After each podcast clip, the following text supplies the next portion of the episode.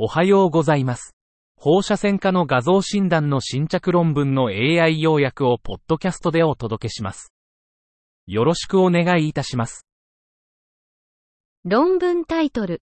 米国における脂肪肝の等級付けにおける放射線科医とディープラーニングの比較。Comparison of Radiologists and Deep Learning for US Grading of Hepatic Steatosis。非アルコール性脂肪肝症、NAFLD のスクリーニングは、超音波画像の主観的解釈により最適ではない。本研究では、生体肝生検を基準として、放射線科医と深層学習モデルの肝脂肪化のグレーディングにおける一致性と診断性能を評価した。研究対象は、NAFLD患者と肝脂肪化のない対象患者199人、平均年齢53歳プラスマイナス13、SD、男性101人。テストセット、N イコール52では、放射線科医の間での一致性は公正であり、AUC は放射線科医で 0.49 から 0.84、深層学習モデルで 0.85、95%CI、0.83、0.87 であった。B モード超音波画像に適用された深層学習アプローチは、肝脂肪化の検出とグレーディングにおいて、人間の読者と同等の性能を提供した。論文タイトル。CT 肺血管造影図における肺塞栓の AI トリアージの前向き評価。Prospective Evaluation of AI Triage of Pulmonary Emboli on CT Pulmonary Angiograms。人工知能 AI を用いた肺塞栓症 PE の検出についての研究。放射線科医単独と AI 支援下での診断を比較。第1フェーズ、放射線科医単独、503件の研究。PE 陽性率 14.5%。第2フェーズ、AI 支援、1023件の研究、PE 陽性率 15.9%。AI 使用により、PE 陽性研究の待ち時間が 21.5 分から 11.3 分に短縮。放射線科医の診断精度、AI 未使用 97.6%、AI 使用 98.6%。AI 使用による待ち時間の短縮が確認されたが、診断精度や見落とし率、検査と報告のターンアラウンドタイムには改善が見られなかった。論文タイトル。大規模な拘束を伴う急性脳卒中に対する血管内治療の費用対効果、米国の視点。Cost-Effectiveness of Endovascular Treatment for Acute Stroke with Large Infarct, a United States Perspective。研究背景。大きな虚血性核の急性虚血性脳卒中に対する最善の医療管理に加えた内視鏡化治療、EBTの経済的利益は不確定。目的、アスペクツスコア35の大血管閉塞と急性虚血性脳卒中患者に対するEBTと最善の医療管理の費用対効果を評価。結果、202人が研究に参加。EBTはアスペクツスコア45の患者に対して費用対効果があったが、アスペクツスコア3の患者にはなかった。結論、EBTはアスペクツスコア45の患者に対して費用対効果があるが、アスペクツスコア3の患者にはない。論文タイトル。フォトンカウンティング CT の臨床応用、先駆的な研究のレビューと未来への洞察。Clinical Applications of Photon Counting CT A review of pioneer studies and a glimpse into the future. フォトンカウンティング CT、PCCT は、心臓、血管、胸部、筋骨格放射線学などの分野で画像診断を変えつつあります。PCCT の利点は、空間分解能の向上、ノイズの低減、スペクトル特性の改善などです。PCCT の空間分解能は約 0.25mm で、小さな構造体の視覚化が改善されます。PCCT のスペクトル能力は、放射線と造影剤の線量を減らすなど、広範な利点があります。PCCT は、Kエッジ画像という新しいタイプの CT 画像を可能にします。これは、将来の画像診断の新たな応用を開く可能性があります。論文タイトル。胸部 X 線写真と臨床パラメータを統合するためのマルチモーダル深層学習、トランスフォーマーの事例。Multimodal Deep Learning for Integrating Chest Radiographs and Clinical Parameters, a Case for Transformers。研究の目的、複数モダリティの患者データを統合できるニューラルネットワークを開発し、単一モダリティを用いたモデルと比較する。データ、ミミックデータベースと内部データベースから抽出。2008年1月から2020年12月。結果、マルチモーダルモデルはすべての病理状態で診断性能を向上させた。ミミックデータセットでは、平均 AUC は 0.77、95%CI、0.77、0.78。結論、画像データと非画像データを用いたモデルは、単一のデータタイプを用いたモデルよりも診断性能が高かった。論文タイトル。脂肪肝を評価するための多変数定量的米国パラメータ。Multivariable Quantitative U.S. Parameters for Assessing Hepatic Steatosis。非アルコール性脂肪肝症の増加に伴い、肝脂肪化を評価する非侵襲的で広く利用可能な高精度な方法の開発が必要。2020年2月から2021年4月までの間に慢性肝疾患、CLD、患者を対象に、超音波、US、パラメータの異なる組み合わせを使用したモデルの性能を評価。4つのモデルが作成され、それぞれの診断性能は受信者操作特性曲線、AUC を使用して評価された。結果、UGAP、IPSC、SNR を使用したモデルが CLD 患者の 5% 以上の死亡化を正確に識別できることが示された。論文タイトル。僧帽弁和の陥落石灰化。Caseous Calcification of the Mitral Annulus。アブストラクトが提供されていませんでした。論文タイトル。急性播種性脳脊髄炎における神経放射線学からの洞察。Insights from neuroradiology in acute disseminated encephalomyelitis。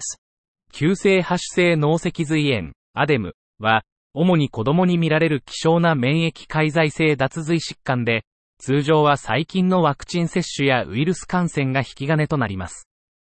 成人でもアデムが発生する報告があり、小児症例と比較して放射線学的所見が異なる場合があります。アデムを多発性硬化症、MS、や視神経脊髄炎、も、などの他の脱髄疾患と区別することは診断上の課題となります。18歳の男性の症例を提示し、ステロイド治療により成功したことを報告します。また、アデムの神経放射線学的表現を強調し、正確な診断と管理の重要性を強調します。論文タイトル。右冠状動脈の基支部の異常。Anomalous origin of the right coronary artery。冠動脈異常は、3つの主要な心外膜冠動脈の起源、経路、終端の先天的な変異で、全症例の 1% 未満を占めます。症状はないか、呼吸困難、胸痛、突然の心臓死を引き起こすことがあります。この報告では、冠動脈 CT 血管造影で発見された、大動脈上昇部から 20.9mm 上の同動管接合部から起源する異常な右冠動脈の珍しい症例について議論します。論文タイトル。虚血性脳卒中の病因としてのアナフィラキシー反応、症例報告。Anaphylactic Reaction as an Etiology of Ischemic Stroke, a Case Report。28歳の男性が意識低下で ER に搬送されました。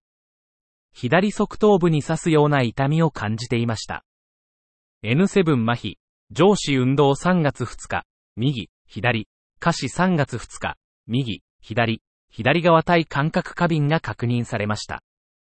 MRI 検査で両側半卵円中心、両側内方向十字、両側脳梁に拡散制限が示唆され、急性超急性虚血症が疑われました。ER での治療はアイボアセリング、4デキサメタゾン 5mg、4ジフェンヒドラミン 10mg、口服パラセタモール 500mg、アスピリン 80mg、クロピドグレル 75mg、アトルバスタチン 40mg でした。アナフィラキシー反応による脳卒中の症例を報告します。論文タイトル。左上顎の再発性骨芽細胞性骨肉腫の手術計画用の 3D プリントモデル、症例報告です。3D print model for surgical planning in a case of recurrent osteoblastic osteosarcoma of the left maxilla. A Case Report。頭部と首の骨肉腫 OS は、悪性骨芽細胞による骨葉組織の形成を特徴とする稀で攻撃的な疾患です。最も一般的な発症部位は下顎骨または上顎骨です。レントゲン画像では、骨膜反応を伴う大きな破壊的な成長が見られ、OS の診断を示唆します。3D プリントは、患者特異的な 3D プリントモデルを提供し、手術計画の改善と患者の理解を促進することで、整形外科腫瘍学に役立つ新技術です。30代前半の男性で、左上顎骨の再発性骨肉腫の最終組織学的診断が確定し、3D プリントモデルが診断作業、手術計画、手術手順の助けとなった症例を紹介します。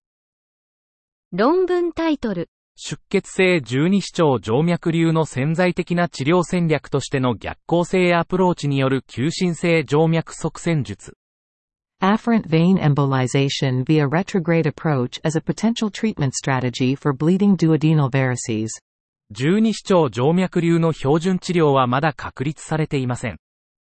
緊急のバルーン閉塞逆行性静脈閉塞は、逆行性アプローチを使用すると静脈瘤の再破裂が起こる可能性があるため、出血患者にとっては困難です。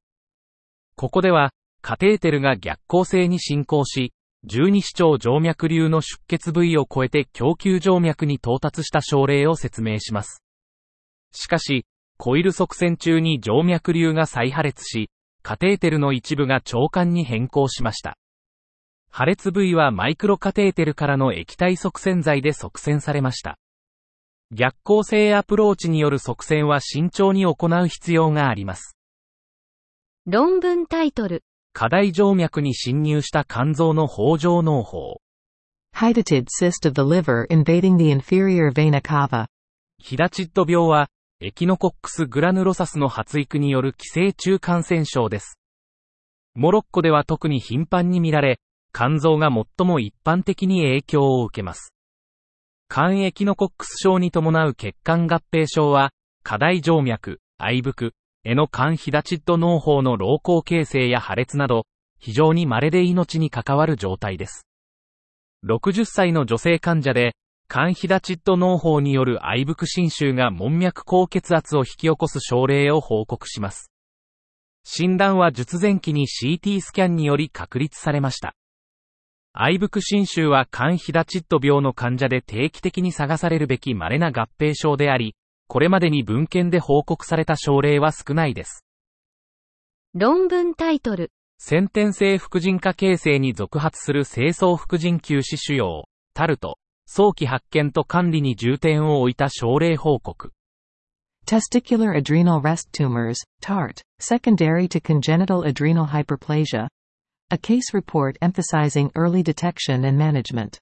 本研究は、先天性副腎化形成、化の文脈での精巣副腎残存腫瘍、TARTSの重要性を強調しています。11歳の男性の両側陰嚢の拡大の症例報告は、診断の難しさと複雑さを強調しています。臨床的、放射線学的、ホルモン評価を通じて、病態整理、有病率、及び生殖能力への潜在的な影響を明らかにします。ターツの早期発見と管理は、精巣機能の保全にとって重要です。かの男性患者に対しては、長期的な合併症を避けるために定期的な陰嚢超音波検査が推奨されます。論文タイトル。前立腺がんにおけるスーパースキャンの段階的な正常化、症例報告と文献レビュー。Gradual normalization of superscan in prostate cancer, a case report and literature review。 この報告は、進行性前立腺がんと骨転移を持つ患者の画像所見を提示します。初期全身骨スキャンでは、広範囲の病変を示唆するスーパースキャンパターンが見られました。患者は確定的治療によく反応し、6ヶ月後の PSA レベルの減少と CT 所見に基づく臨床的改善を示しました。しかし、連続的な追跡骨スキャンでは、約18ヶ月で正常化が見られました。この論文は、前立腺がん患者の治療反応を評価する際の骨シンチグラフィーの限界について議論することを目指しています。論文タイトル。肝細胞がんサーベイランスのための短縮型 MRI、カウンターポイント簡単動造影剤により検出と特性評価が向上します。Abbreviated MRI for hepatocellular carcinoma surveillance. Counterpoint hepatobiliary contrast agents improve detection and characterization. アブストラクトが提供されていませんでした。論文タイトル。グローバル閲覧室。PI-RADSカテゴリー4病変の良性 MRI 標的生検を受けた患者。The Global Reading Room. A patient with a benign MRI targeted biopsy of a PI-RADS Category 4 lesion. アブストラクトが提供されていませんでした。論文タイトル。肝細胞がんサーベイランスのための短縮型 MRI 細胞外造影剤がこのタスクに優れている理由のポイント。Abbreviated MRI for hepatocellular carcinoma surveillance. Point why extracellular contrast agents are superior for this task. アブストラクトが提供されていませんでした。論文タイトル。外傷性頸部脳血管損傷と CTA の役割。AJR 専門家パネルの解説レビュー。Traumatic cervical cerebrovascular injury and the role of CTA, AJR expert panel narrative review. 外傷性脳血管損傷、首は稀ですが、早期診断と治療がないと脳卒中や血流動態の悪化、死亡につながる可能性があります。首の診断は脳血管画像に基づいています。部首のスクリーニング基準として最も一般的に使用されるのは、拡大されたデンバー基準とメンフィス基準です。トラウマ患者の首のスクリーニング手段として、首の CTA がカテーテルベースのデジタル減算血管造影を置き換えています。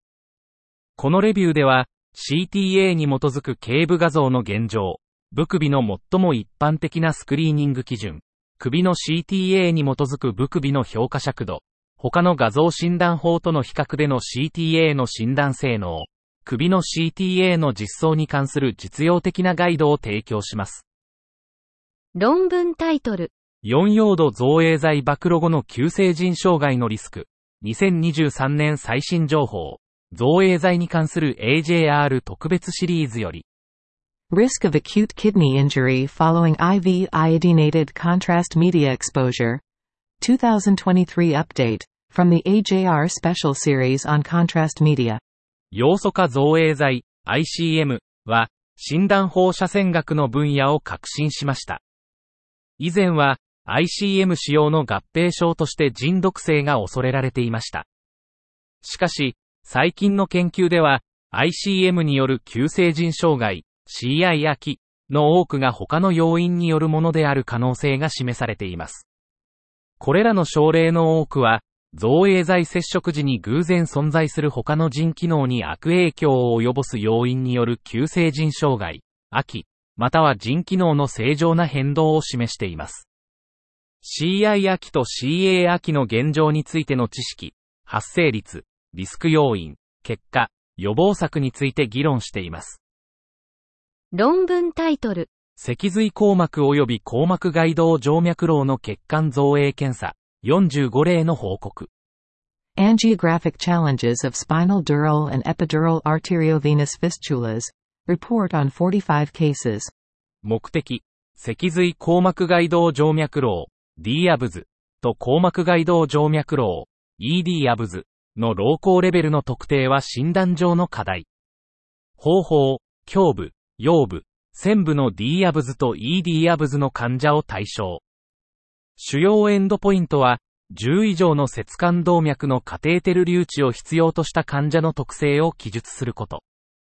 結果、45人の患者、中央値年齢69歳、男性 89%、D-ABS 31人、ED-ABS 14人を対象。D-ABS は胸部、ED-ABS は腰線部で発生しやすい。瘻孔は、多検出器 CT 血管造影 78% や造影強化 MR 血管造影 64%を用いた非侵襲的検査で正確なレベルまたはプラスマイナス2レベルで予測された。6人の患者で膀胱の極在化に診断上の課題があった。結論、非侵襲的検査で膀胱の極在化が困難な患者では、後位胸部または専部のアブズを考慮する必要がある。論文タイトル。画質の最適化。連続的に取得される放射状小金核圧縮センシング取得を使用した 3T での腹部のダイナミックコントラスト増強 MRI Image Quality Optimization Dynamic Contrast Enhanced MRI of the Abdomen at 3T using a continuously acquired radial golden angle compressed sensing acquisition 研究の導入動きによるアーチファクトとぼかしにより連続的に取得される自由呼吸下のドス MRI の画像品質が悪化します。我々は患者の呼吸による動きを最小限に抑え、取得パラメータを最適化することで、画像品質と診断性能を向上させる方法を提案します。方法、最適化スキームは、検査中の予測不能で不規則な動きの影響を減らし、各パーティションでのラジアルビューの数を増やすことを目指します。結果、最適化スキームが実施される前後で64人の患者が含まれ、SNR 値と CNR 値が優位に増加しました。すべて P より小さい 0.001。また、画像品質の視覚的評価、肝臓の右葉と左葉のノイズ、ラジアルアーチファクト、鮮明度が優位に改善されました。すべて P より小さい 0.001。結論、我々の研究は、最適化スキームが肝臓のドス MRI の画像品質を優位に改善したことを示しました。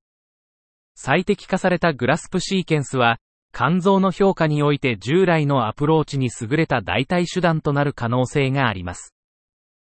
論文タイトル。リン酸塩寛容腫瘍。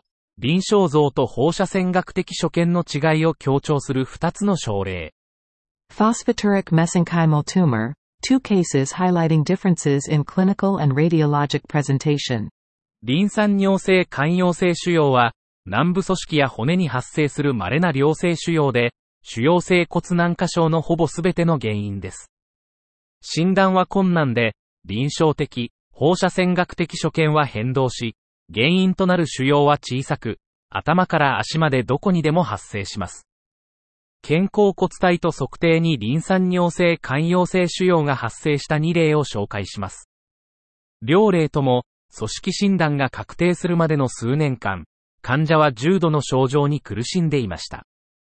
診断と管理を支援するために、臨床的な症状、検査結果、手術的切除、画像特性、CT、MRI、機能画像に焦点を当てた説明が提供されます。